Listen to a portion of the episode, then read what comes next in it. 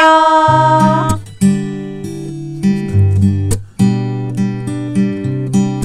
あれ ?24 年だよね。うそうそうん令和とかもおっちゃんになるし。うんえ、令和何年今 6?6 六やんあれあ、そっか、すごいね六か。はい。というわけで、クジラチャンネルは、茨城県石岡市で農業や農的暮らしを中心に様々な暮らしの実験に勤しむ農場スタッフとその仲間が響きになることをワイワイ楽しくおしゃべりする番組です。暮らしの実験室ラジオ局の頭文字を取ってクジラチャンネルとしています。MC は暮らしの実験室のスタッフのいばちと、はい、バッチです。某スタッフ妻で野菜ソムリエのゆめちゃんと、めこですスタッフは私、香り、この3人でお届けします。はいと、赤ちゃんね。そうですね今日もね。今日は、えっと、バリバリ、 バリバリ島と呼ばれている、なんと、えー、は、今、私の新居に、新居ですね。新居で録音していまます。す。初新居ですうんねっ。ていうのは、あのー、母屋の方で木を切っていてう、んうん。チェーンソーの音がね、すごい、ものすごいんで、あの業者の方が入ってくれてはい。ついに欅が伐採されるとねねうん海藻に当たってえ、うん、建物を圧迫して傷めてしまうあの欅の木がうん。ついにお別れする時が来ましたねえ、そうでなんかす突如ね。ね、うんうんうん。なんか木は切った方がいいよねって話で、だ同意はし多分取れてたんだけど、うん突然あの昨日業者の方がやってきて、明日仕事空いたから明日切るって言われて、うんで、あ、じゃ、じゃ、じゃあ、ね感じで。え、ねえ、すごいよね。うんう。ん。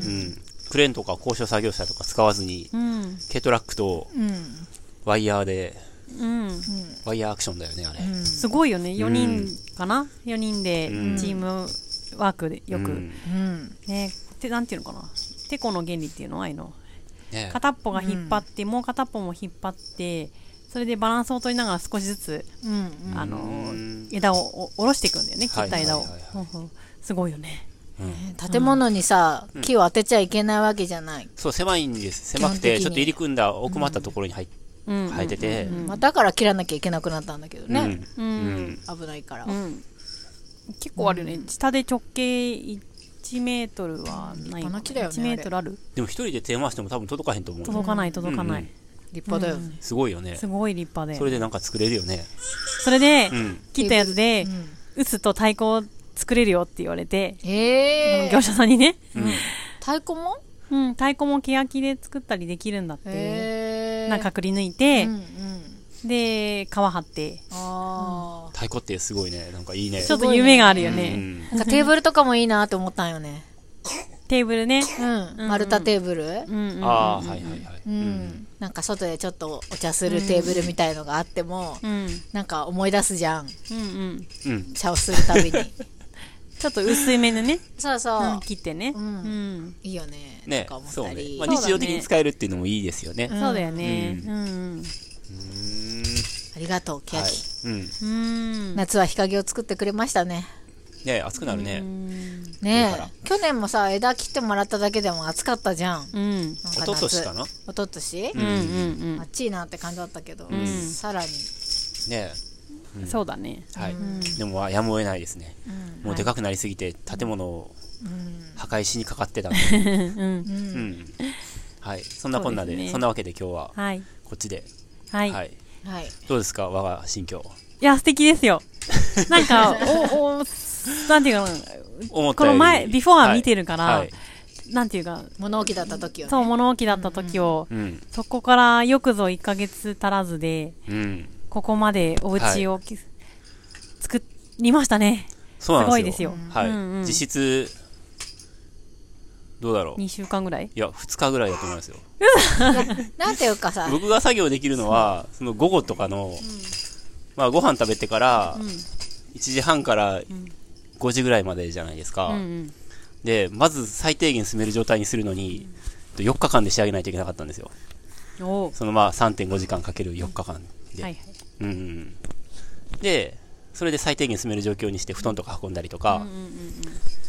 このパーテーションカーテンをうんつけれるようにしたりとか、うんこう別にそのカーテンつけれるなんていうかものはないので、うんハウスのパイプ切ってうんでフックで引っ掛けてみたいな、うんそういうのを、まあ、やり方から考える必要がもちろんあるし、うんうんでともかくそれをバーってやってうんうんでそれが終わったら、なんか総会が総会があってでゆめちゃんがその前にもう引っ越そうよとか言い出して、うんうんうんで引っ越してか布団をね布団をねまず、うんもううんうん帰るのめんどくさくなっちゃってう、んうん土日みんなさ、子供たち連れてどう週末って来てるじゃないですか毎週末もう朝起きたらすぐ来てるんですよ我が家うんうんでもうお風呂入って帰ってるからマジで寝に帰ってるだけなのに、うんもうだってさあさってからさ布団でそこで敷いて寝るのね寝ること決まってんのにもうなんか帰るのめんどくさってなっちゃって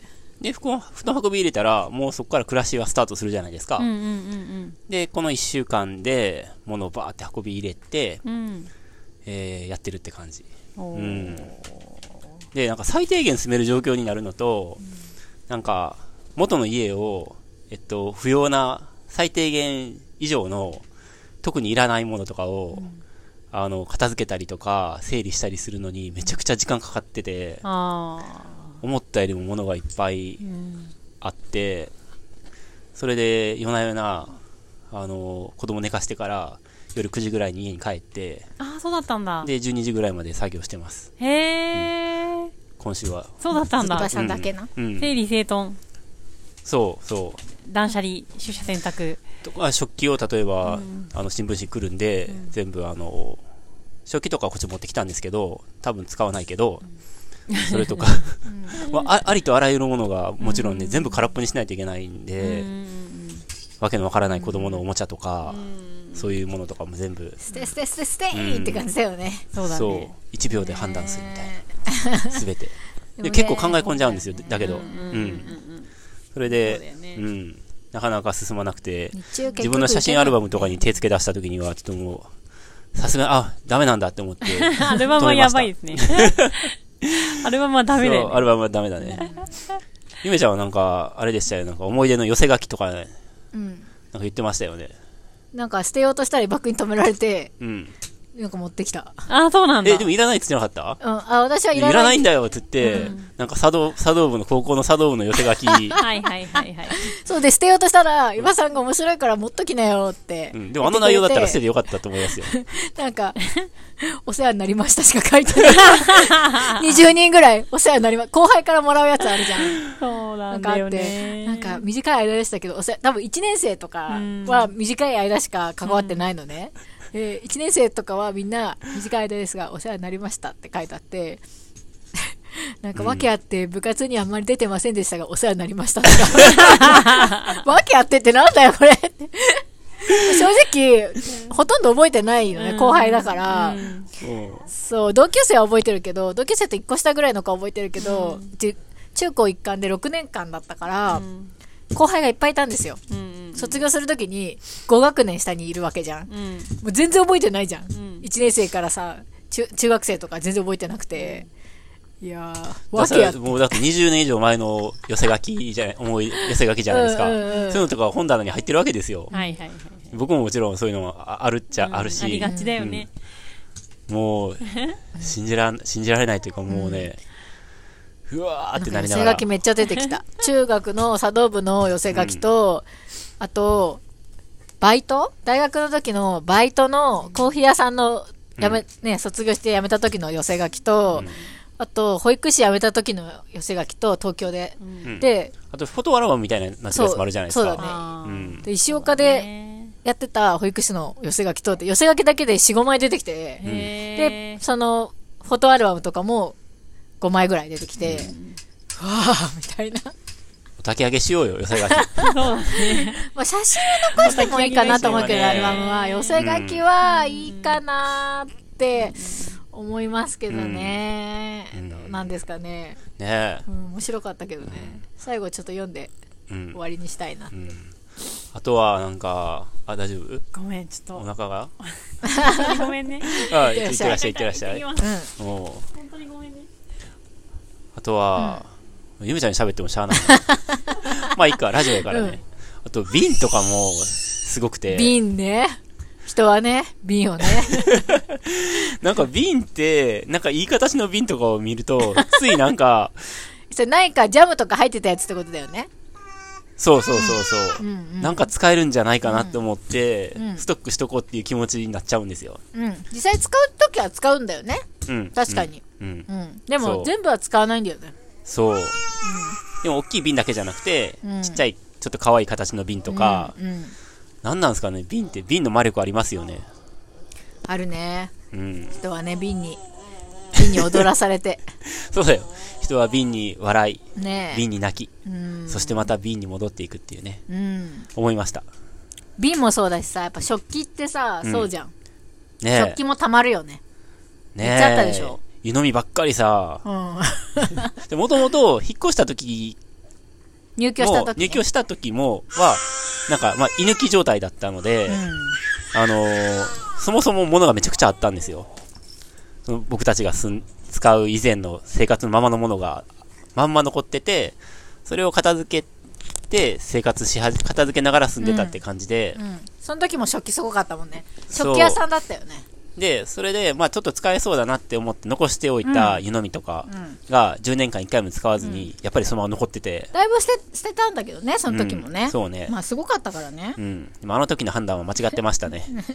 ねうえ。んまあ。結局使うやつっていつも一緒だし、そ家族ね、4人とか5人とかだとさ、知れてるからね。う。うん。お客さんも別にそんな来る家じゃないしさ。そうん、農場に、お客さんって農場に来ちゃうからさ、家には来ないんだよう。うね。ん。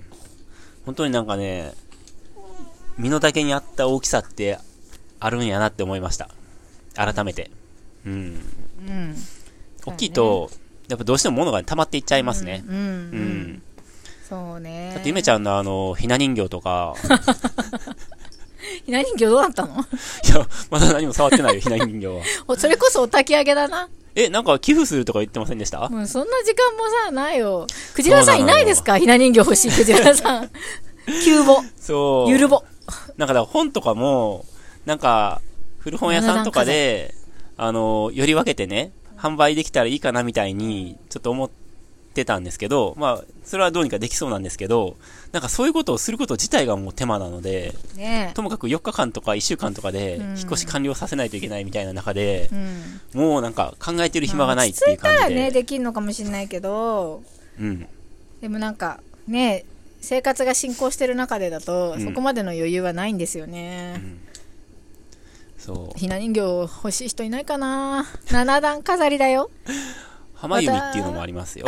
それはでもさ、はい。あの、名前入りでさ、あるから、あ、そうでリした。サイクル品じゃないんだよね。リサイクルできるものじゃないんだよね。そうですねでもひな人形はできるよ。はい、そうですね。うん。よく地域とかでね、なんか、このひな、ひな祭り商店街みたいな、うんうんうんうんもうブワーってすごいジオラマみたいになってるやつとかあるじゃないですか。ねえ。ああいうのにね、なんか混ぜてもらえたら、こなんかひな人形を持ってない公民館とかに寄付したいよね。公民館でもひな祭りやってますよ公ね。民館とかさ、大体飾ってあるじゃない。すごい量飾ってますよ。すごい量はい、そうです、そうです。んでもほら、はいもし。かして、ない公民館もあるかもしれないじゃん。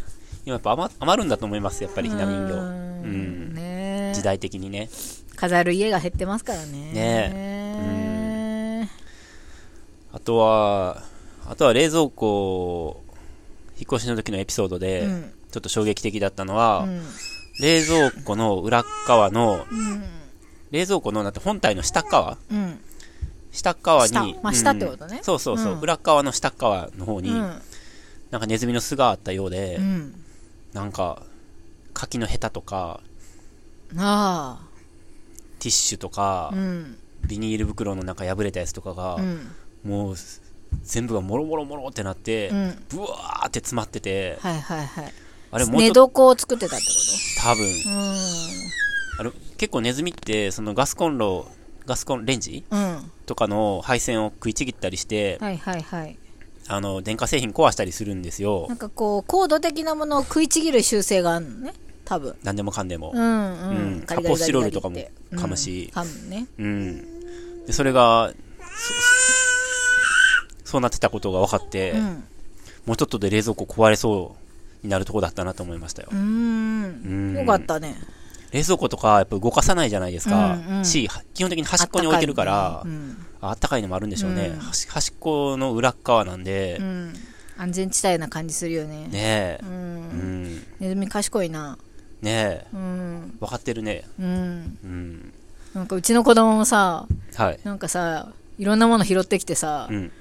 なんかさ、 これゴミやろみたいなものをさ、拾ってきてさ、なんか、巣作ってるのよね。こいつネズミだなと思った。 空のティッシュ箱の中になんかストローと か、なんかボワーっていっぱい入ってるよ。なんか、はい。と豆乳の飲んだ時に、うん。なんかさ、注ぎ口にぶっ刺すやつあるじゃないですか。は綺麗に注げるように。うん。そのキャップとか。ペットボトルの蓋とか。なんか空き箱。空き箱とかなんか可愛いもんよ。だから本当に謎のキャップ類とか、うん。すごい好きで。あティうんッシュ、もうティッシュペーパーの空き箱は大好きだよね、うん子供。ねえ。そういうのとか全員いっぱい集めて、でうん紙袋に溜め込んでて、うん。宝物とか言ってねえ。ネズミみたいと思ってそうなんですよ。本当にね人類はネズミなんですよ。ね、うん、そう私もそうそう思ってはい。でねそうあとなんか食器類に関しても、うんやっぱりみんな捨てられないんだなっていうのは思っててうん。だってさ捨てられないですよ。はい。遺跡から出てくるのって食器じ ゃん土器ってさ食器じゃん、そうですね。はみんい。なさ土器って食器ですね。その、うん。食器をさ、うん。捨てられなくて、うん土になんかもう埋めるしかなく て、そうですよね。それが、その文明を図るさ、そうですよね。あの、スケールになってるわけじゃないはでい。すか。はい。うん。だから、食器はもう埋めるしかないん ですよ。って思った。やそうですね。っぱり食器を埋めることで、うん後世に、私たちの文明とか、流行とか、残しましょう。埋めないあよ。こういう絵柄流行ってたんだ、みたいな。あこういう色ね、みたいな。ねえ。でもまあ、そんな感じしますよね。うん何万年も前から人は食器を捨てられないんだなと思ってまあ、燃えないですからね。うん残るんでしょうね。ねえうん。と思いました、はい。まあ、そんなこんなで、鋭意ね、そうですねまだまだちょっと片付けきれてないものがうんいっぱいあるんですけど、うんうん。まあはい。あの最低限どころかだいぶ運び入れて、そうですね家にはなってはいるので、うんあとはもう細かいやつをはい。どれだけ諦めずにうん。ちょこちょこやるかってとこかな、うん。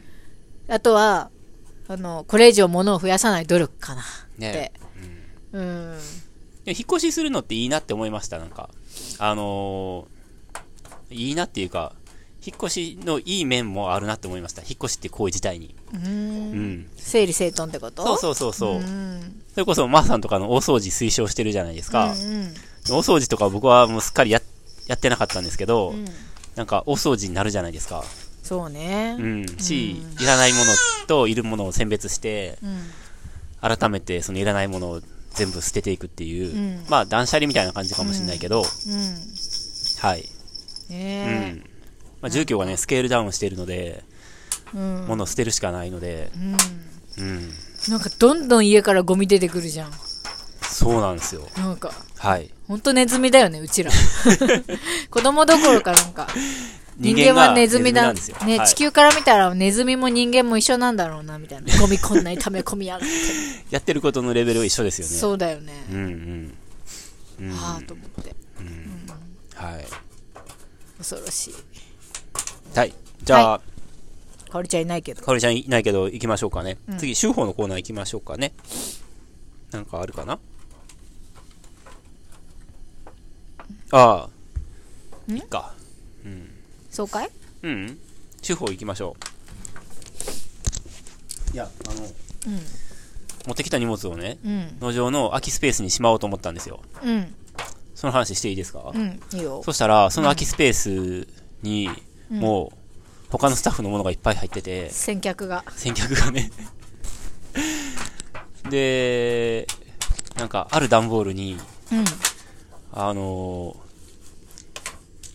イェジンさんの食器とか、調理器具とかが入ってる段ボールがあって、うんで、エジンさんに、どうするって聞いたら、うんああ、これあったんだ、みたいな感じうで、んで、とりあえず今はできないから、しまっといてって すごいね言われうて、んで、僕も、あのー調理器具とか、あの、しまう場所がないので、うんそこにしまおうかなと思って、うんそこを整理ししてたん、したんですうよ。んうんうんうんそしたら、そこにすでに先客がいて、うん全く同じことをね、うんまあ、エジンさんも10年ぐらい、10、もっと前か。うんいや、16年ぐらい前か。農場に来るときに、それをしたわけですようんうね。んそして、まあ、15年ぐらいずっとそのまま置いてあるっていうわけで、うんまあ一回運び込むと、10年単位で、あるいはまあ、死ぬまでね、もしかしたらもう物って動かさないかもしれないじゃないですか。うんで、そうねあ、ダメなんだって気づいて、うんそれやっちゃダメなんだって気づいて、うんうんそれで調理器具を2階にしまうの、やっぱ2階、2階の空いてるスペースがあるんですけど、それやめようと思って気づいたんです。歴史から学んだんです。ただいま、はい、おかえりなさい。おかえり大変失礼しましたすっ。きりしました。ごめんね我が家トイレなくてあ、そうなんですよね。トイレないトんイレですよなね。いんトイレあれ作ったの、はいまだ作ってないんですよまだ作ってない。そっかそっか。作ったとしても、うんあの、お風呂ののたらいみたいなもあのあ、を置くだけの予定。定です。うんうんうん5額ずつ詰めて。うんうんうんうんううんん。いや、いいいつかお腹痛い特集しましょうよ。はい、しましょう。おはばさん お腹弱い特集。い。はい。私はオブザーバーでそうですね。ほうほうって いやー、、はいやはや、引っ越し話はい。でももう大体終わりなんで、ははいい。あ人類はネズミっていうことで終わりました。はい、あの、なん、なんとなくわかりましあた。わかりますはいうんうんうんちょっとちらっと聞いたね、この間ね。はいはいはいはいと人類。は食器を捨てられなくて、うんそうそれが遺跡になるっていうあね話ですね土器ですよ土器ですね。私たちは土器を溜めん込んでいるんです、う。うんん。ね。はいはい。ぜひ皆さんもね。 はい引っ越しを。引っ越しにね、だからね、いい面もあるなと思まあっまたあっていうねね、、はい一回話をちょ全っ部と。。なんか引っ越し好きな人いるよねたまになんかうんあ本当2年に一遍は引っ越したいみたいなさ、うんうんうんあー引っ越し好きみたいな人いるよね、うんはいはいうんうんうんうんそれ新しい街に住みたいとかそういうことじゃなくて引っ越しが好きなのうーん。家具とかも全部買い替えるみたいな、ええーリッチやねう。んまあうん。芸能人とかかもね、はいはううんん。でもうちも引っ越し割と好きな方。うーん割とリセットできるじゃん、うんいろんなものを。うんはいはい、そうそうそう住まいとかもさ、ですよねうん気分も新しくなるし、うんうん割と好きですね。あーうん引っ越し結構し回数てきた今まで人生でうん、10回ぐらいはしてると思う。おおへー猛者だねまあ、あの、ちっちゃい頃のね、うんうん家も引っ越し多かったし、あそそうだよねういうのも入れれば転勤がね。うんうんうん。私はね結婚した時が初めての、あ初めてでもないか中学の時に一回実家て転居してるんだけどうんそれと、まあ、結婚した時と今回だから3回目かな、うん。うそんなもんだわんそっか。うんすごい嫌そうですよね。苦手そうですよね。うん中学の時もすごく嫌だった記憶があるでね、へめんどくえさ。かったし結婚する時もめんどくさいなーって思いながら、でもそれだけ今の、その、住んでたところが居心地よかったっていうか、あそういうのもあるんじゃなことでもないのあ居心地は良かったんだけど、うん名残惜しいとかそういうんじゃなくてとにかく腰が重い んだよ嫌だ嫌だってなってる そうなんだう。ん、ねものをね、うん大変だよね。いっぱいね、あるしね。だってゴミしかないの分かってんだもんはい、じゃあ、週報行きましょう。はーい。せーの。より抜き手法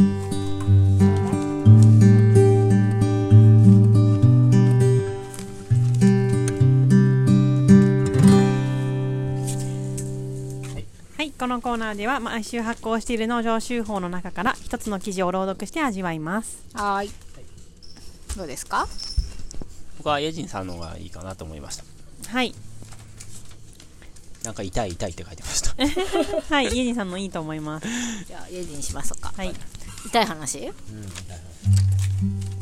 気ままに合間に四十肩近況相変わらず肩は90度までしか上がらず夜は痛みで目が覚める日がありますたただ寒さが緩んだ暖かい日は少し体が楽な気がします寝相がいい私は眠ると体を動かさない状態になるので肩が固まりますその肩をちょっと動かす時にすごく痛みが走ります痛くて目が覚めるというのは動いたから痛くて目が目が覚めるんだと思います毎朝ああ痛いなあと思って目が覚めるので 目覚めが悪くてしかもそこから着替えるという作業があるので朝の準備がめちゃくちゃ時間かかりますああ眠りがリラックスじゃないって切ない経験者にいろいろ聞いた上で私が選んだ治療は丸1週1鍼灸に通う丸2整形外科で痛み止めと湿布を処方してもらう丸3生活の工夫かっこ温める負担軽減の3つです鍼灸師の友人と毎回変化を共習共有しながら新たな工夫を試みています眠る時に左側に柔らかい枕を入れて少し肩を上げて寝る日常の作業での負担を減らすと同時に上がらない肩もできるだけ動かす矛盾するけどどっちも必要あとは不治の病ではないので治るっていう治るって治ってるというイメージを持って暮らすことで春になったらきっと良くなっていると信じて絶望せずに生きています笑い家人そうなんですよねなんかリアルですね。まあ、一言なんで、まだちょっと僕は笑ったりしてますけど、いやーわかるこれでよも、いつね、何時自分がこうなる可能性は、なんかさ大いにあるわけで、うん。体調、まあ、体調不良にはい。だと思うんですけど一つのね、うんそうですね。体調不良ってさなんか日常化するとマジ辛いよねねえ、うん心に影響するよね。私は花粉症とうん。おっぱいトラブルっていうので、うんそのある一定期間やっぱり具合が悪いっていうのを経験して、そうでしたね。うん。まあ直近だとねそのおっぱいトラブルはマジで辛いからなんか、痛いのといつなんかその爆弾が爆発するんじゃないかっていう恐怖心が、うん。でなんか心が常になんか穏やかじゃないんですようんうんうんそうあれは本当にねもう頭がそれでいっぱいになっちゃうのう。うんん。でね何も考えられないしうん。なんかちょっと良くなってきたなって思うとまた絶望しいみたいな、うんうんうんうんうんうん。うち、つわりの時が、はいはいまさしくそんな感じかうな。ん。つわりもさ、いつ終わるかわかんないし、えっ、と、今日の体調がどうなのかは、うん本当にその時になってみないとわからなくて、はいはい。で、なんか、食べられるか食べられないかも、やっぱりわかんなくて、うんちょっと一口なんか食べてみて、ううんえーみたいな。うん。でいつまで続くんだろうみたいうな。ん。で、しかも冬とか、ね、イエジさんもそうだけど、冬じゃないですか。うん冬ってなんか気がめいるよね。はいはいうん夏の暑い時も辛いけど。ううんうん。んうん。ねねええ。終わるとね、うん結構、あ、そんなこともあったな、みたいな感じになるじゃないですうか。んうんうんうんうん人間って。ねでもその渦中にいるときは辛いですよえ。ね。永遠に思われるんだようね。ん。そうだよね。ででもね、今朝ね、初めて、はい。あのー朝起きた時に、腕が痛くなかったってうんうん。今日言ってて、はいすごい嬉しそうで、うんうんよかったなぁと思いました。うんね、うん。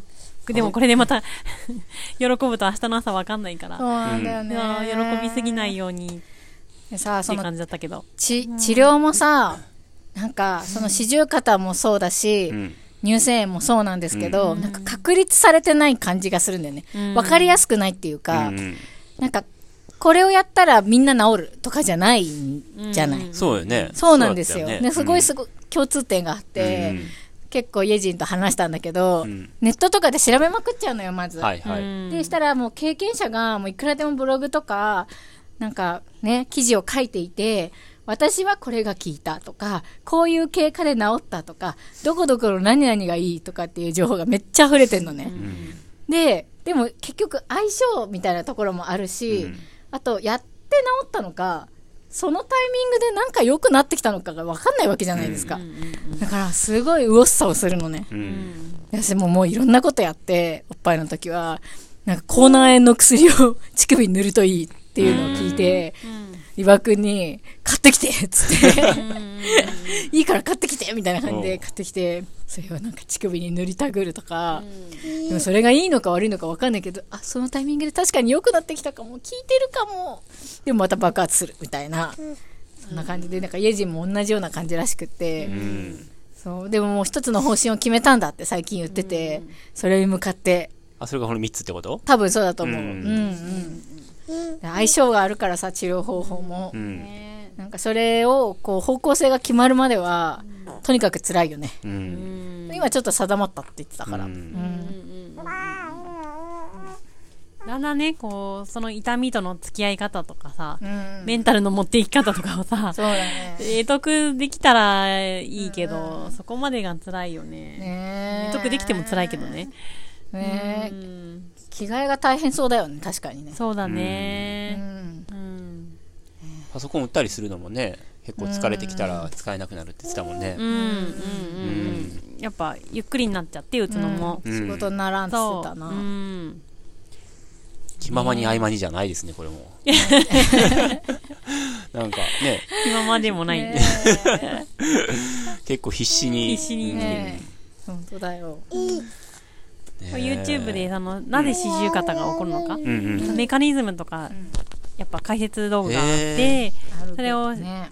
知って自分の体で一体今何が起きてるのかをうん知れるとちょっと対策とかうもんあのはい見えはいてはきいて、りうん理由がわかるから、うん。うん乳腺炎とかもきっとそうだけど、うんうん。うん。そうするとちょっと前向きになれたみたいなことうん言ってたかな、うんでもさ意外とさ逆のことさ推奨してたりするんだよねあー人によってはなんか温めるとか冷やすとかさ そうなんか逆やんみたえーそれ困いるねなと冷やすとは全然違う結よね。構あるじゃんそういうのうもんなん困かるね炎症が強い時は冷やした方が痛みがさ引くとかさでも基本的には温めるとかさどっちやねんみたいな動かした方がいいとかそうそうそう そう安静にとかねそうわかんないよわねかんないじゃん辛いよねそういうのとかもさねえ。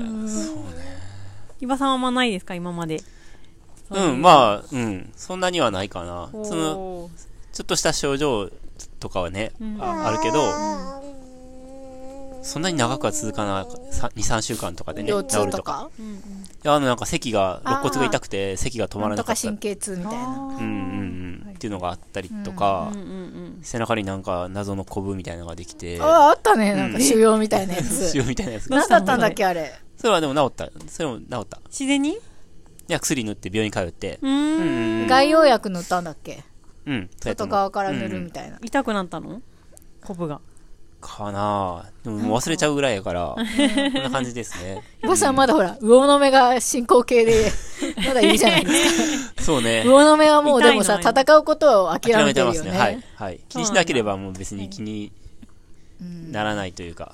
そっかなんか魚の目界もさあんまりさ解明されてない感てじなすいるよよねね。その四十肩に近い感じがするっていうかさうんうんあーだこうだネットに載ってるでしょなんはかい巻き爪とかも人によっているじゃないですか。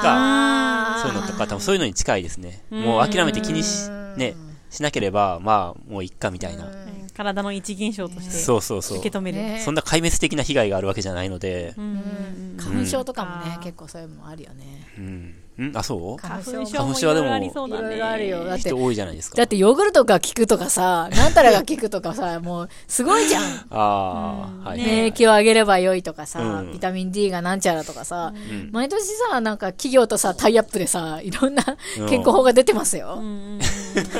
タイアップかいって今年はどことタイアップしてるねーって思うよ。ああ、そっか。う。うんーんあのね、紅風紀っていう緑茶がいいとそうかそう、ね。緑茶ね。緑茶もあるね。そっか緑茶、ヨーグルト、ビタミン D はしてますね。うん。うん。うんうん。でもあの、アレグラとかそういう市販薬とかは飲まないんですかうん、うんありますよね。うん。うんうん。でもさ、今は、うんあるの、もちろんあれ、あれぐらいとかもあるけど、んなんか、花粉キャンディーみたいな、花粉を舐める、もう直接体に入れとくといいとか、はいはいはい。いいろんな治療、舌下療法つって、その下にね、うん下になんか乗せていくとか、その花粉をね、う。うんうんんいろいろあるんですよ。う。うんんねえ注射するといいとかさ、それこそ。うーんうん。ドキドキするねそれねこれから花粉シーズンですよえ。ね。ねえ。そろそ飛びろ。始めたらしい。うんうんううん。ん。ちょっとよくわかんないけど、私はまだはい。。大変ですね。いや2ヶ月はや。まあ、ね杉ですよね。次ですね。ヒノキはもっと長くなるんですよね。のきは私はないので。うん。そっかうんう。んなのでまあ3月いっぱいってとこかな。そう考えたらあと1ヶ月半だね。もうねまだ始まってないけどね。うん、なんか今年始まりが遅い気がしますね、私の中では。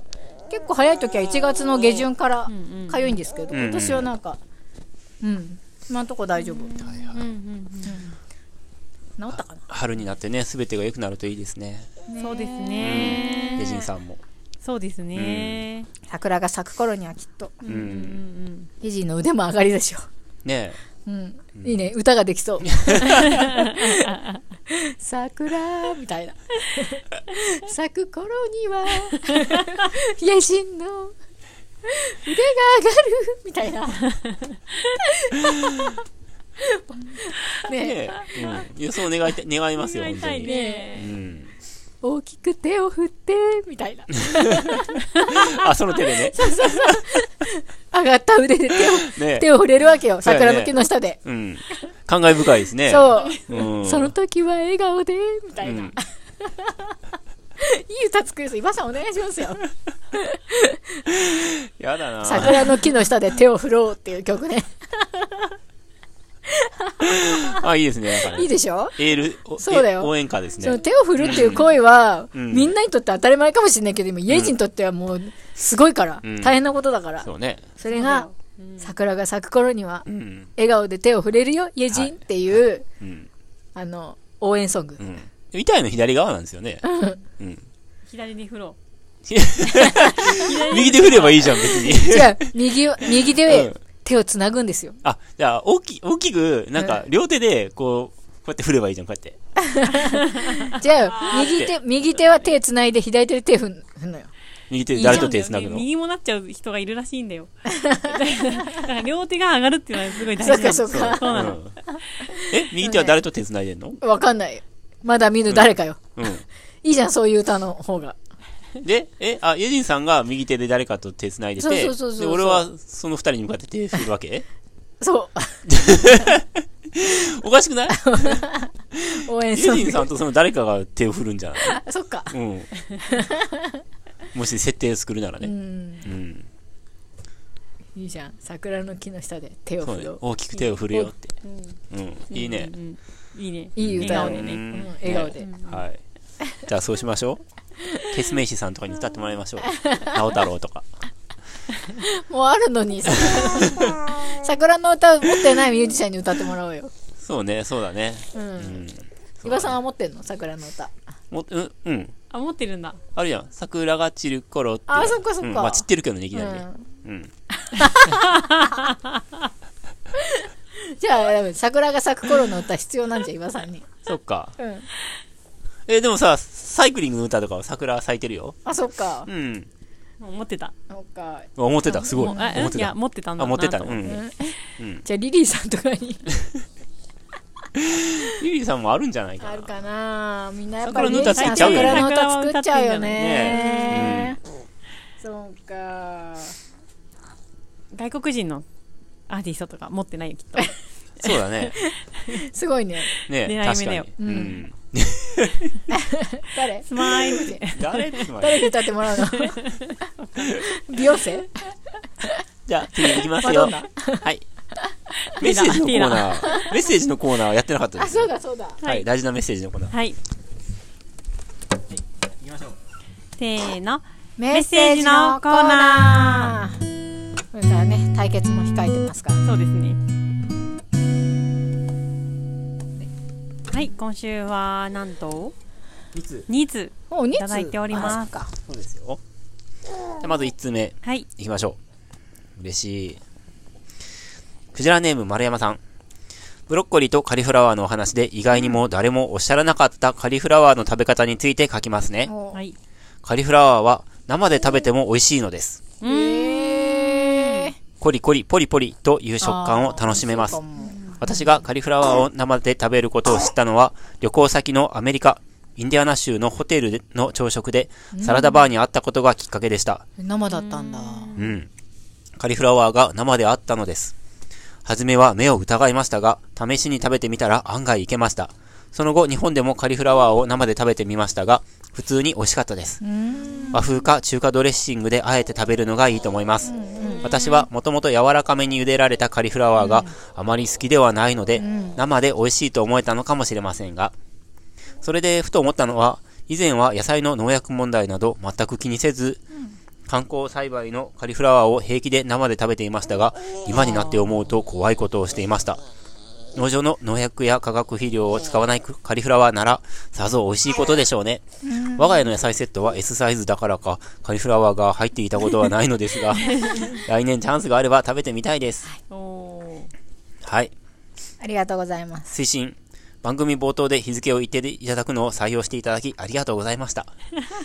が、採用されたのがメッセージを読んでもらえた日の一度きりだったのですが、 そうですね、これからね、そうだったんですよ。はい、読んでそいだうけった、ば。そうだった、と思って。はいうんはい。ということで先、週は言わなかったんだけど。言わなかった。先々週か。先々あそっ週、かそのそっ、おお便りいただいたときに、イパさんが言ってくれたんだよね。あ、そっかそっか、先週言わなかったのか、うんそういう意味か。はいはいはい。だね、今週そから。れあでり今週、ありが冒とうござ頭いにまねす。、はい。言ってし、言ってみました。がとうございます、丸ねえ山さカリフラワー生いいですね。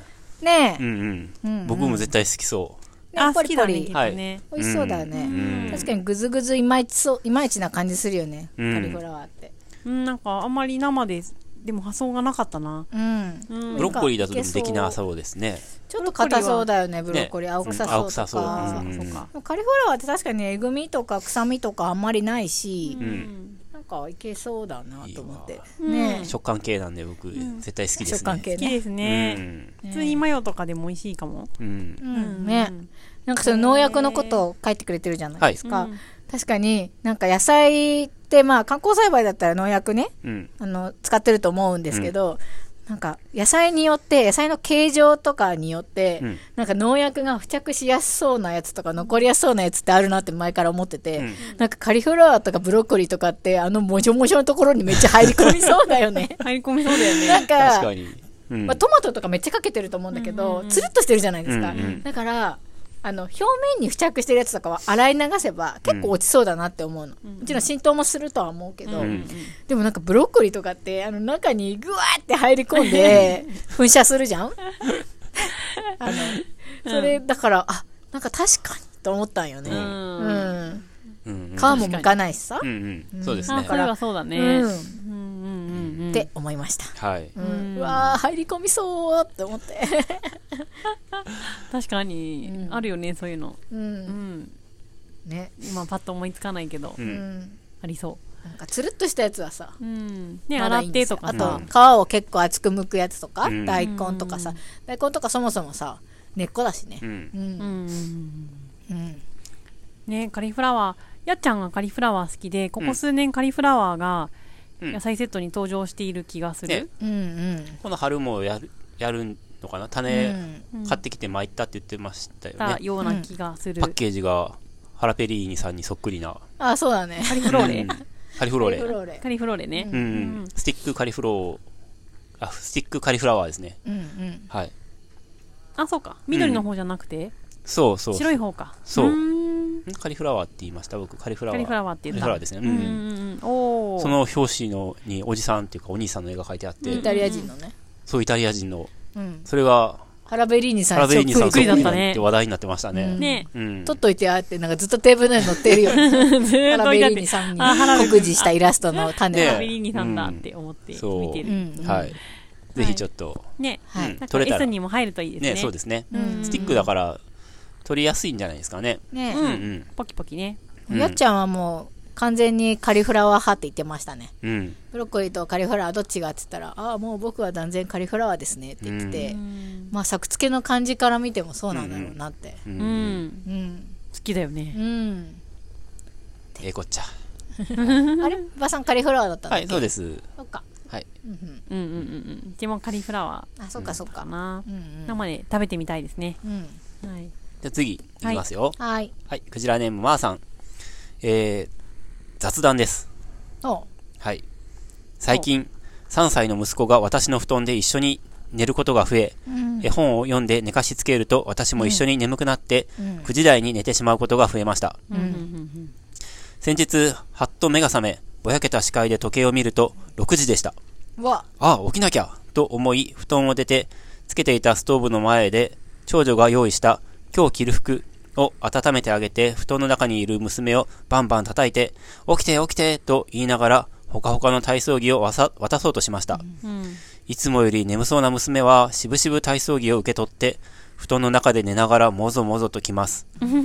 そのあたりで私は、ん何か変だなと思い、時計をよーく見たら、なんと、まだ夜中の12時半だったのです。朝の6時と夜中の12時半って、寝ぼけ時計を見ると同じ、ほぼ同じに見えます。確かに6時と12長い時針半。と短い針が逆ってことだよね逆うねん。でもパッと見たらわかんないからね。でも6時間の差があるねほぼねすごいねすごいねすごいね。しかも、およそ就寝から3時間が経過し、レム睡眠に入った私はすっきり目が覚めて起きてしまったのだと思います。慌てて娘に、ごめんごめんと謝りましたが、娘は寝すぎて目も開け、眠すぎて目も開けられないくらいの状態で、体操着の上を着たところで再度眠りにつきました。よかったね泣いたりしなくてねうん。まだ朝まで6時間もある時計をぼーっと見つめながら、なんでだろうと頭の中にハテナが浮かびつつ、朝に消えているはずのストーブがなぜかついていたわけをやっと理解して、私ももう一度寝ることにしました。確かに、ストーブがついてたのあついがたんだおかしい。うん。タイマーで消えるようになっってんのかなですよね、きっとね。ううんん、うん。なのについてたうんのが不思議だだったってことですよね。うんうん再度、朝6時に2回目の、今日2回目の起床をした私は、ストーブの前に散らかった体操着を見つめて、えー夜中の出来事を思い出し、娘を起こすと、半袖の体操着を前後逆に着た娘を見 て笑笑ってしまいました。夜中に起こされ、体操着を渡された身からしたら、前後が、前後ろが確認できないくらい眠かったのでしょう。そういう今日も夜中の3時に起きてしまったので、布団でメッセージを慌てて書いています。うんおおおーおー。そうなんだ。これが到着したのが5時29分です。ーうんへー早朝のねはい。老老人化してますねまあはい。すごいよねう。ん9時に寝て12時に起きれるってすごいよ。ねえパッと目が覚めちゃっそんなた時間あ、には冷める時ありますよね。ねうんうんそっか。ううん。んよっぽどでも深い眠りに。歯磨きとかしてなかったりとかして、寝落ちしちゃってね寝落ちしたりとかすると、うんな、な、なんとなく歯磨きしなくっちゃっていう意識が残ったまま、うんパッと11目時が半浅とくなかるよに、中でうん、起きたりすることあるんですよ、うんうね。んうんうんとか夜中の1時とかに、ねうんあ、歯磨いてなかった、今何時やって見たら1時とかになってたりとか。うん。うんあるあうるん。でもこれショックショックですね、12時半。ちょうど6時ね12時半だったんだね。うんすごいね。うん。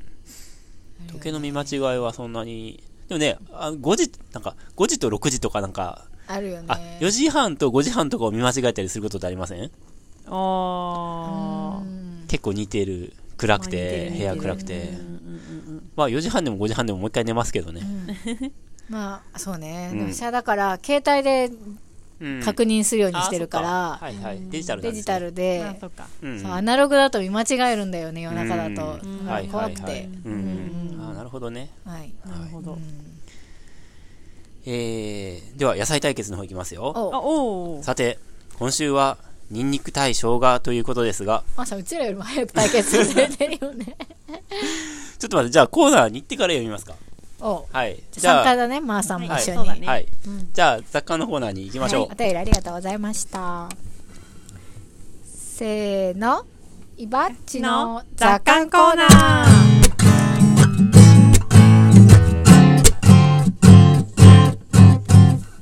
はい。今週も野菜対決。はい。今週は、ニンニクと生姜っていうはい。予告していた通り、やりたいと思います。なんという戦いを。ラスボス対ラスボスやなんていうか、ねえ、なんか、戦っちゃダメだよ。あれですよね。野菜としては、うん。あの、地味な方ですのにねう。んなんかみんながもだえてますね。もだえますよ。うん。じゃあなんかう。うんん。悟空とベジータみたいな感じ じゃんもうもうさえそうフュージョンしようよあ、まあ、そういう野菜ですよね。そうですよ、うん。だって二人とも主役じゃん僕とベジータとかだったら、そそうなんかトマトとジャガイモみたいな感じじゃないですか、いやー砂糖と塩みたいな感じだよウーロンとプワールみたいな感じじゃないですか、いや醤油とみりんじゃないね、やっぱり。おー、いやーでもそれは醤油が強いっしょ醤油がさ強いな砂糖と塩の話。砂糖と塩じゃん砂ああ。糖と塩も塩じゃない。塩だね、塩。塩。うん塩と塩ぐらいよね。それぐらいの勝負。あ、確かにそういう勝負に近いですね。うん。調味料なんだよね。あそうですようねん調味料ですよねうんニン主ニク役とは生張ら姜ないいよ。やーこれでもなんか特に根拠ないですよね先週ちょっとあのー僕の中でまとめうんたやつで言うと、うんなんか生姜の方がなんかこれっていうものがあるんですようん。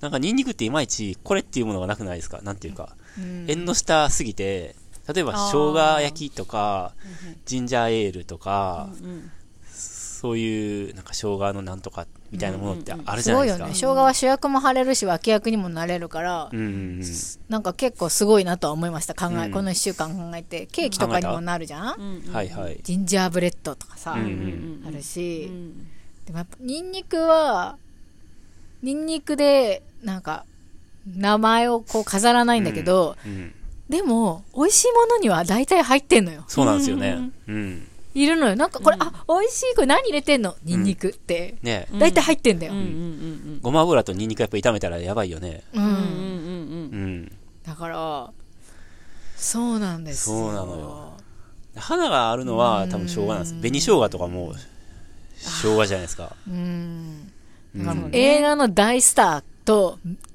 超名脇役みたいな感じじゃでんも大スターってほどでもなくない生姜ってなんて言ったらいいんかななんなんやろな大体ほらトマトとかさ。そうそうそうあそうか、うんじゃあ何なのニンニクを一 体しょ生姜や生姜あ生姜ね、うん生姜でも俳優癖があるではうん癖がある、うんうん。個性派俳優安倍博士みたい個性派俳な感優じじゃん個性派俳優か、うんでニンニクがカメレオン俳優ああーはいはいそうですねみたいな感じ。うん、うーんうん芸能人で言うといや俺芸能界も離れてほら長い芸か能ら界に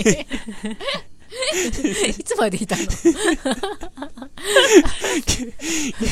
芸能界にはいなかったけどねじゃあニーズ事務所にいた芸の能界っていう世界を見なくなってからねうんうんもう長いんでちょっとそっかはいもう誰がどれとか全然わかんないんでうんうん阿部寛とかは知ってるようんううんうんんうんなんで阿部寛出てくるの田中圭司とかも知ってるよ田うん。中刑事うんうんわわかるうん。わかる。かわんないかあるの人だよね。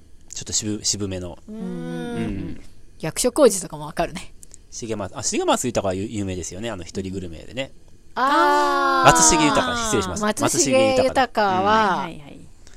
どっちなの生姜な生の姜じゃんえ、ニンニクじゃないですか。あれで、あれで初めてヒットしたんですよ。えー、そうかなでもそう思うよ。でも僕もっと僕が中学生ぐらいの時に、う高島正信とやってた NHK ドラマ、んうんえ時代劇のドラマに出てて、うんあこの人すごいなんか、いいなって思ってたんですよ。うんうん30年ぐらい前の話です。そうなんだうん。だな。はい。はい。わかんない。わかんないね。わかんない。まあいいや、生姜とニンニクに戻りましょうよ。うん。ねえどうですかつまり、もう、つまりどうかしかないよね。なんかあんま分析しようもないよね。もう好きか嫌いかしかないもんね。いや、どっちも好きなんですけど、うん。僕はもう、使用頻度は実際に私ニンニクの方が多いなって思ったのなんだかんだ使ってるのは私ニンニクの方が多くて、まあ、それは理由はいくつかあるんだけど生姜ちょっとやっぱ辛みが出やすくて、あ子ちょ供っ料と理で経も入営れするるかもとね子。供が気づいてうん嫌がることが多いのよ、使い方によっては、子供嫌がりますね。んでもニンニクもちょっと辛いとか言うんだけど、うん。ニンニクの方がなんかまだ気づきづらい感じっていうか吸ってみりんと合わしちゃったりとかするとね実際うん自分の料理の中ではニンニクの方が使用頻度は高いなとは思った、うん。圧倒的に高いね、うちうも。んあ、本当に。うーん。まあ、子使用頻度で言え供ばね。うん。そう、子供もあるよかもうね。ん僕は生姜結構使ってましたね。うん子供関係ななくせば。うんうん。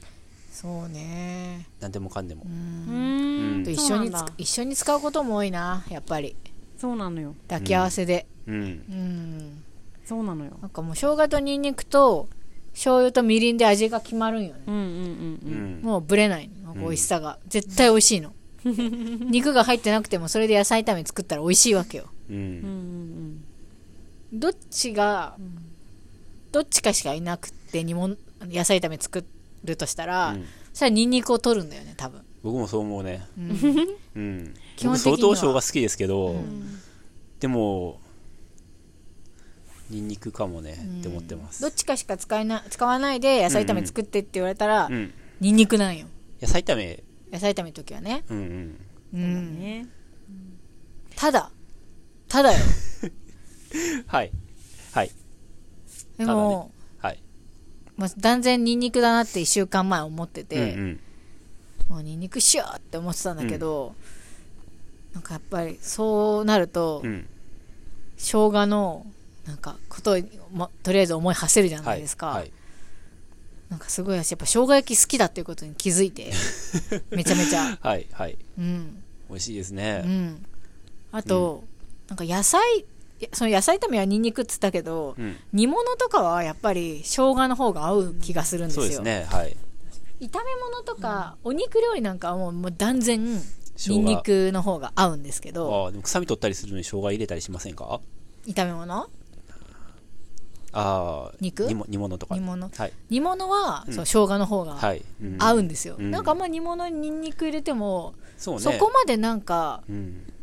メリットない感じがする、やっぱり生姜。もうな何回も言ってるけど私たちもう年取ってきたじゃないですか、はだから焼肉とか、うん野菜炒めとかじゃなくて煮物とかニラで魚の煮付けとかに移行してるじゃないですか、はいそうなるとやっぱこれからの人生まあ40年近くね40年ぐらい生きてこれからのきましたけど人生今を迎まえましたではニンニクのお世話になることが多かったし、はいニンニクがっつりこってりうめえっていう人生だったと思うんですけど、この人生折り返し後半戦は多分なんか生姜にお世話になりたいって思うような気がしてきて、うんうんやっうんぱりねに魚の煮付けにはねやっぱ生姜が効いててほしいですねそうですねうん、やっぱだ今話聞いてて思ったのは生姜は和なんだよね、うんそうですねでニンニクは洋なのよまあ中も入るかな中中中洋中華っぽさあるね洋中うんうんうんうんあ洋食って大抵ニンニク入ってるよねうん大体んそうですね、うんパスタにはもうニンニクだパスよタニね、ンニクだよねうん、そうだよねうんグラまあグラタンはいいかそううんありとあらゆるうん私が好きよく夏に作るラタトゥイユとかもうんニンニクが決め手ですし入るねイタリア系はやっぱ多いよ ねあと幼あ虫フランフレンチそとうかそうそうそうそうだと思うううんんね中華のまあ炒め物ももちろんそうだけうどんうんで和はやっぱ生姜欲しいなーって思うよね、うんうん私はあのカツオのたたきに生姜をオンしたいのであもう,、すりおろしもうそれだけは食べたいのであ。はい。生姜派ですねおはいお。もうニンニ。クさんも確かに大活躍だけどはい。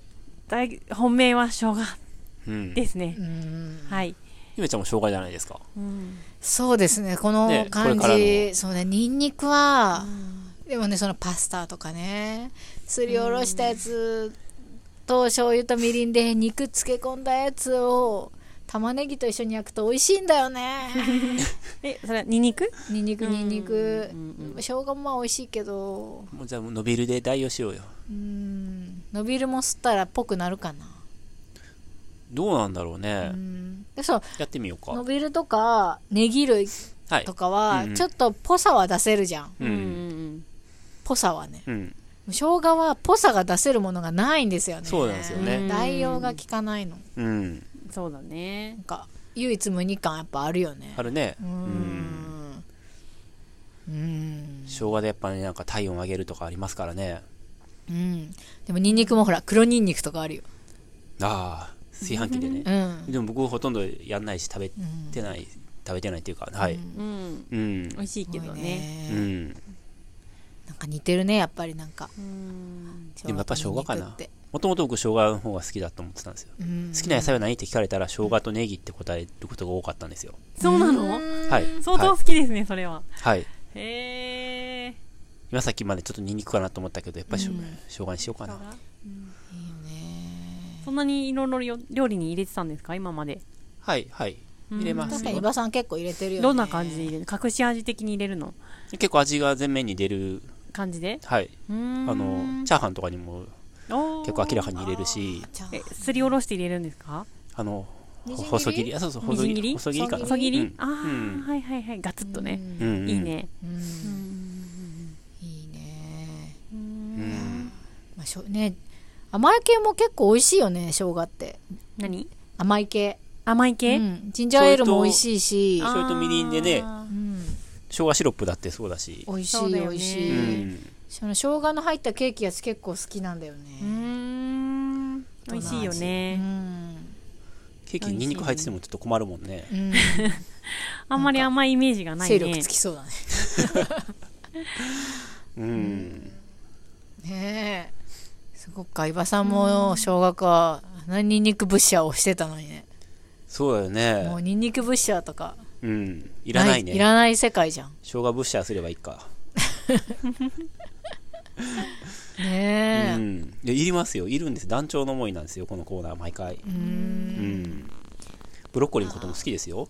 うんあ、じゃあ、まーさん読みましょうよ。うんあはいはいまあさ終んわるところでどうなんすだろうっかり。うラーメンとかにもやっぱニンニク入っててほしいなああ、そうだね。あー、ラーメンにね、ニンニク入れるのと入れないので美味もうしいよね全然味が違うんですよ。ねすごい味変になるよねいや、味変、まああ味変になるんですけど、スいープの段やいや、味変になるんですけうど、んなんかニンニクを入れた途端に、うんあ、これこれ、これが飲みたかったみたいな、 なるんですよ。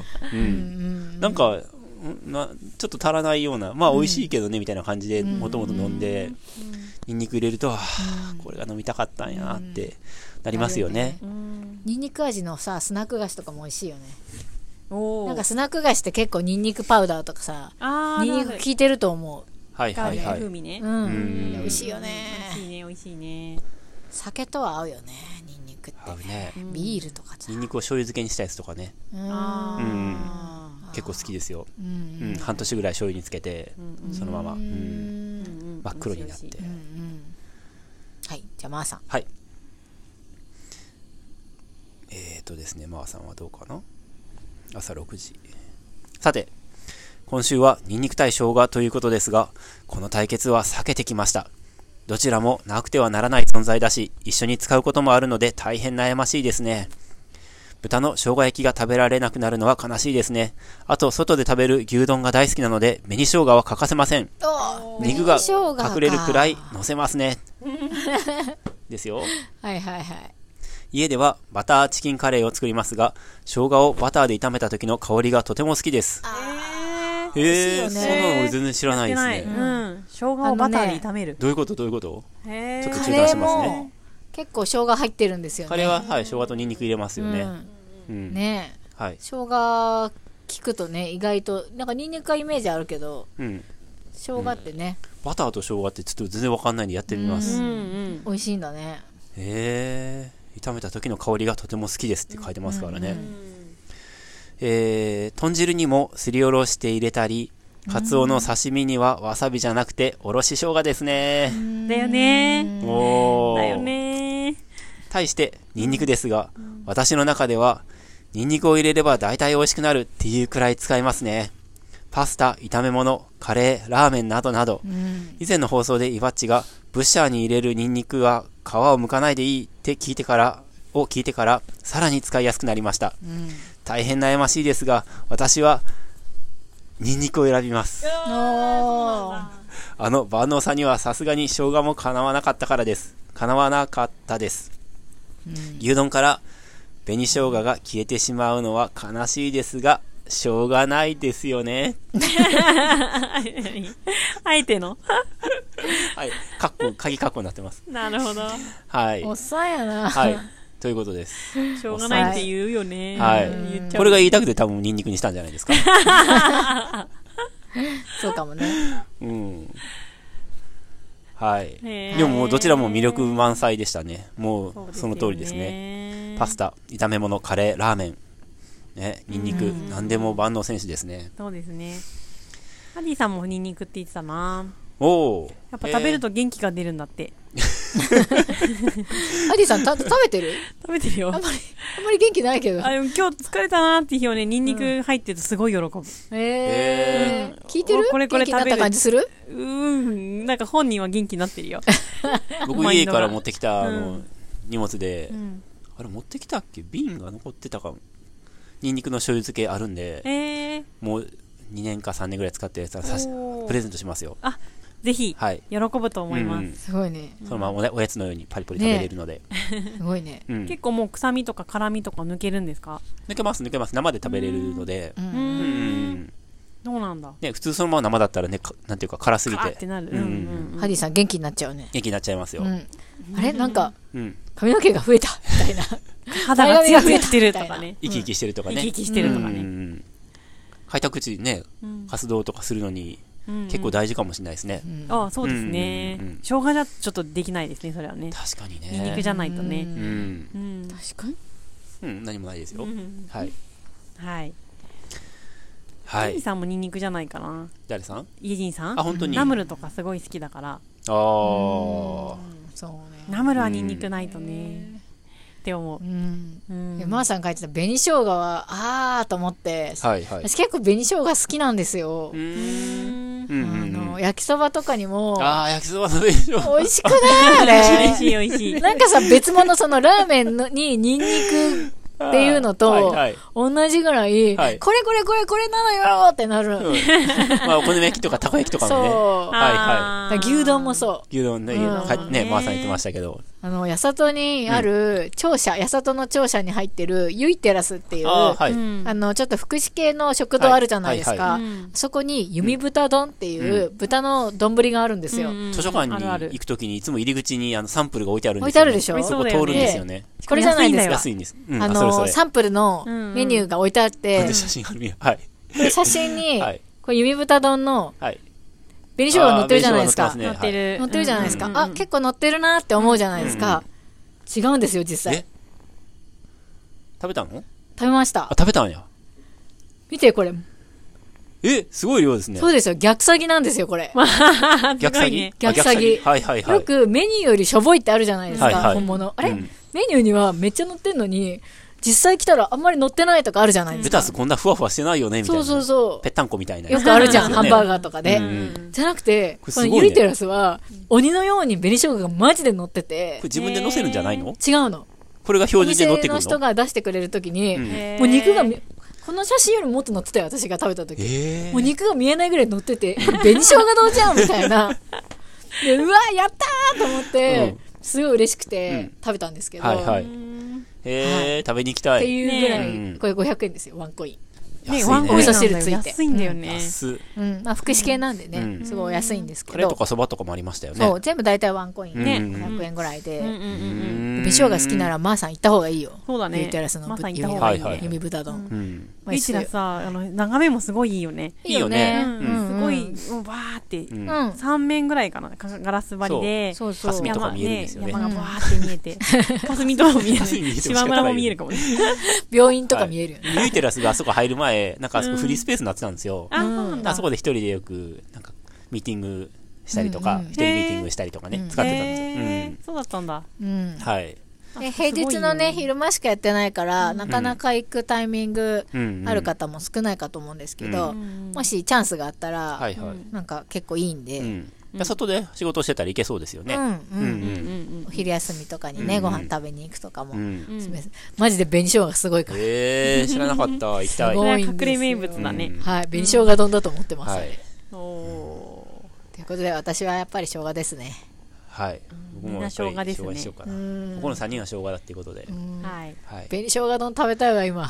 うん食べたいね世の中全体で聞いたら、マジで拮抗するかもね。うんううんん。やっぱ大人そして、みん戦な争もがらえ起きるるんじゃないね。ね、社会を二分しちゃう、分、ね。分断二するよ分断しちゃうね。でもそのうち、はって我に返って、うんこんな争いはダメだ。お互い手を、そうだよね。そそうだよう。んう、。手を結ぼうってなって、んなるよ、絶対。ね二人で一つだったじゃないか、ね僕たちはそうそうそうそうそうそうそう。う本当にそアメリカはニンニクしか作れなくて、んロシアは生姜しか作れないっていう国際法を作れば うん。いいんじゃん。ね。うん。う。そねうだね。え。手を結ばないとねいけないっていう ね。ねえ。アメリカ人はもうジンジャーエール飲めなくなるわけでしょ。いや、でも、だから大丈だか夫。ら友達になるから。最初はさうん、奪い合い、なんか、よこせみたいな、あなる かもよ。 ならないよ。はいまあ、そんなことはさておき。うんはい。来週はちょっと今考えてなくて、うんうん。一旦ちょっとう、んお休み。この、休戦はい、このバトルが大きすちょぎ、ってと戦いすぎて最近疲れたよねちょっとマッチ考え ます。ので、えー来週はちょっとわかんないです。ちょっとお休みします。ゆるっとしようよはい。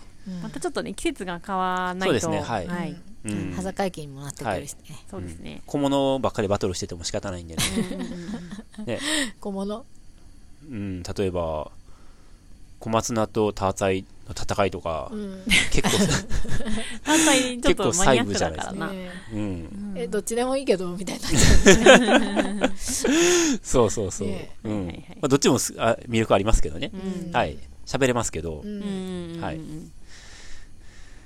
ははいい。ちょっと引っ越しで、ちょっとね、引っ越しで、もう引っ越ししか、あれだったんで、ちょっと、いっぱいあるがねあらあの今月はねマラソンもあるしなそうマなんラですよ。ソンもあるじゃないですか。はいそうだよ。来週、うん。 1週間後そうです。はい約。はい。うんおお、うん迫ってきましたね。さあもうずっと走っていません引っ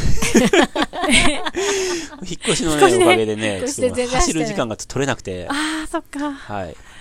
そっかそっか。今日は走るの走りそう今日は走んないと思います。あ今日は走んないはい。日も今日走れないですよね。明日は走りたいと思ってます。明日の夜はい夕方とかに夕方夕方はいうんおーはい。はい最後の方。ね。まはあい大事なのは挑1戦週間前だからね大事なのこれからは、止まる勇気ですから。諦めめるる勇勇気気諦める勇気ね。はい、そそううですだ。ねはい。うん人生は続きますから。んそうですよそうですね。はういんそれよりもエコプラザ2月28日のね、うんそれの準備が何もできてないっていう。うんそっちの方が結構プレッシャーになってるよねでもこの間あの主催者の、うんはい、方と打ち合わせして、うんプレッシャー感じてますって言いました。ううんんうんうんはい笑ってた言ねあはははいはい。わ笑う笑ってたかな。うんうんうんはい。なんか正直に言うとちょっと楽になるよね。そうなんですよ。はい。ううんうんん。そうなんです。うんそうだなんでねうんうん。あるがままをね。うん。じゃあクジラさんプレッシャーに感じてる岩さんのエコプラザの講座聞いてねそうですね、はい。見てねエコプラザで検索してもらったら、港区のエコプラザでね、うんこんな誰で検もね索して、港は区じい、ゃなくてもそうです。ジズームなョんインで、がはい、できるそうなのでアニマルウェルフェアそうです。はい。について うん。何も知らないところから岩さんが 勉強して皆さんに違うオーガニックファームで、養豚と養鶏担当してるんですよ。うんはい。でも全然わかんないんだよって言って たじゃん図書館で本借りてきてたようねんだってほら、この二人のこはうい目線の、私の目線の先にあの棚の上にアルマルウェルフェア、本がああるよ。で、日本と世界のアニマルウェルフェア。アニマルフェアとはね、何この言か。葉は。そうだよね概念として聞はき慣れないねですよねまだ言葉としてもねそんなにに動物福祉なん学。食べ物の条件。ね。でも多分、このアニマルウェルフェアっていうのも10年後とかにはめっちゃ浸透してる可能性ありますよね。そうですね。 SDGs みたいなもんですよ。うん。 SDGs だって持続可能社会とかだって、ん10年前はさほどだったと思うんですけど、うんうんうんもう今はなんか小学生だって知ってるじゃん。うん。ああ、まあ、それで言うと多分そうはならないと、いあ、思う思うそうかなえーなんでなんで思いますなるよ、なる。なるといえばなる。うん。えーなんか多分、でも実際問題のところ、なんか、誰も何も知らないっていう、なんか、ところにあると思うので、そこをね、ちょっと、惚れたらなって思いますけどはい、はいはいうん。確かにあの、有機野菜とかと一緒でさ、うん。なんか名前をよく聞くけど、うん一体それは何なんだみたいな、うん具体的には何っていうのがわからないうん。言葉でありますね。うんアニマルウェルフェア。うん僕はあの、ヤックで、養豚やってる、まあ、友人というか知人が、二人ほどいて、で、一人の人のところで、あの、人工授精のやり方を教えてもらいに行ってうん、そこで教えてもらって、やり方をね。うんで、その人のところにもう一回見せてもらいに行こうと思っててう、ん。うで、結構大きく買ってるんですけーどん。う、んで、それをちょっと、それのこともお話ししたいなと思っているのと、もう一つは、この間、あの、家畜保健所の人が豚のワクチン打ちに来て、で、その話少し振って聞いてみたんですね。うん。で、そで家畜保健所の人は、あちこちの養豚場を回って、その、ワクチン打ってるので、まあ、知ってるじゃないですか。で、そういう話聞いてみたら、え、どこもそんなひどくないですよって言うんですよ。アニマルウェルフェア的にそうーう。そんな、なんか、よくネットとかで上がってるような、まあ、そのネットとかで上がってるようなっていうのはどどれかっていうのはちょっとイメージが今共有できないし、その話しかけた保健所の人もとも別にそのこうこういう感じでとか見したわけじゃないんですけど、なんかひどい写真ってあるじゃないですか劣悪な環境で劣悪な環境でみみたいな、うんうん、でそんなのほとんどないですよって言うんですようんうんうんだから、なんかその、見えない仮想の、なんか敵みたいなやつを作って、 近代畜産は悪だみたいな、俺たちはいいことやってるんだぜみたいな感じとかになってやしないかなっていうのも、ほうあの仮説としてはああって、ほうほうほうほぎゃ逆に言うと農場の養豚とかめちゃくちゃ寒いじゃないですかう。うんい今の養豚場ってあんなじゃないんですよ。あったかいあったかいんですよ。あーで、それは広いかもしれないけど、めちゃくちゃ寒くて、あんたらの養豚なんなんて言われる可能性だって俺はあり得ると思うんですよ。ほううんうんいつか言われるかもね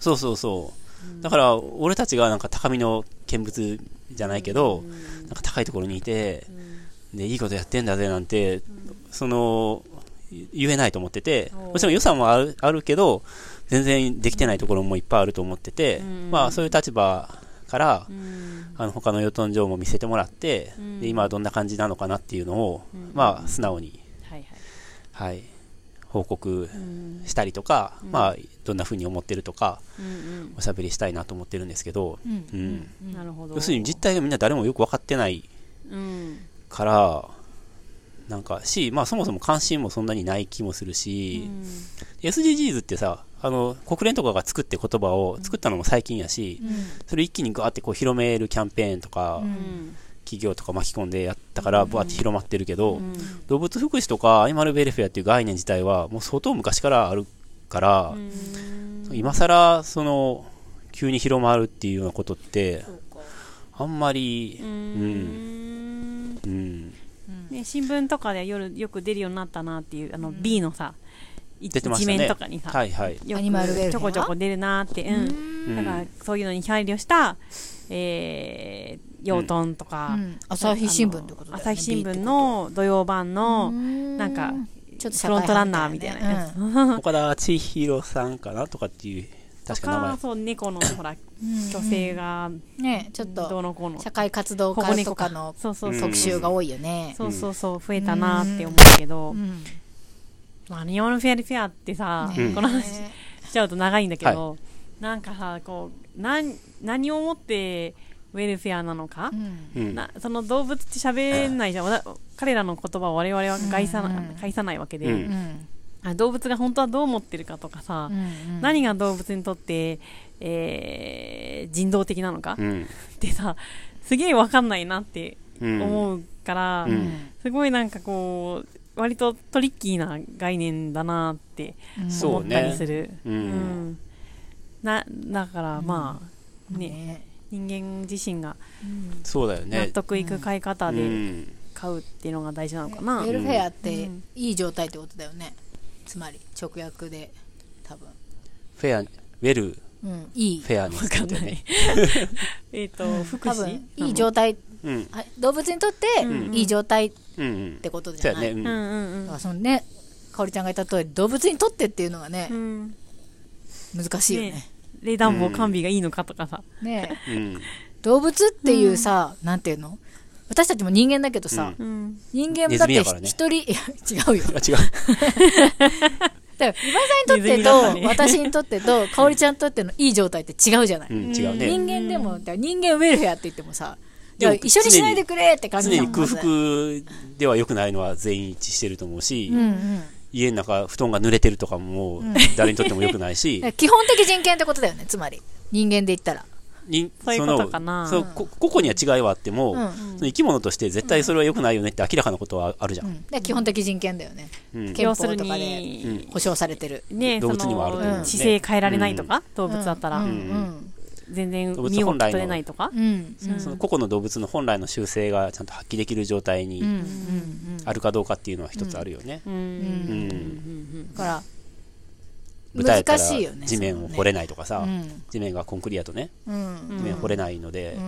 うん本当はそういうことしたいはずやからううんんうんうんねうん、うん日の光を浴びれないとか。うんそうね、うんそもそももう家畜まあ家畜っていうことの概念もさうんうん。別に家畜になりたくてなってんのかとかさでも豚は家畜化されてるけどとかさ人間が作った概念やからね。ねえうん。もううん家畜でああるあったらもうもうアニマルウェルウェルヘアじゃないのかとかさうん。ねえなんか、あ家畜はアニマルフェルフェアの対象、人間が、どっちも 人間が考えた概念ですけど、うん、えっと、対象です。ううんん。うん。ペットだけじゃなくてね。うんうん。でももう家畜ってなった状段階でさ、そうそううん割ともう経済動物っていうか、うんそういう感じにもなってる性格があるわけでう、んなんていうか、そこと、なんていうか、その中でそうだよね。何をバランス取ろうとしてるのかみたいなうんうん。見方もできるうんうんうよん。ね。そうね。うんううんん面白いね。うん。うん。面白いな。そういう話はやんないかもね。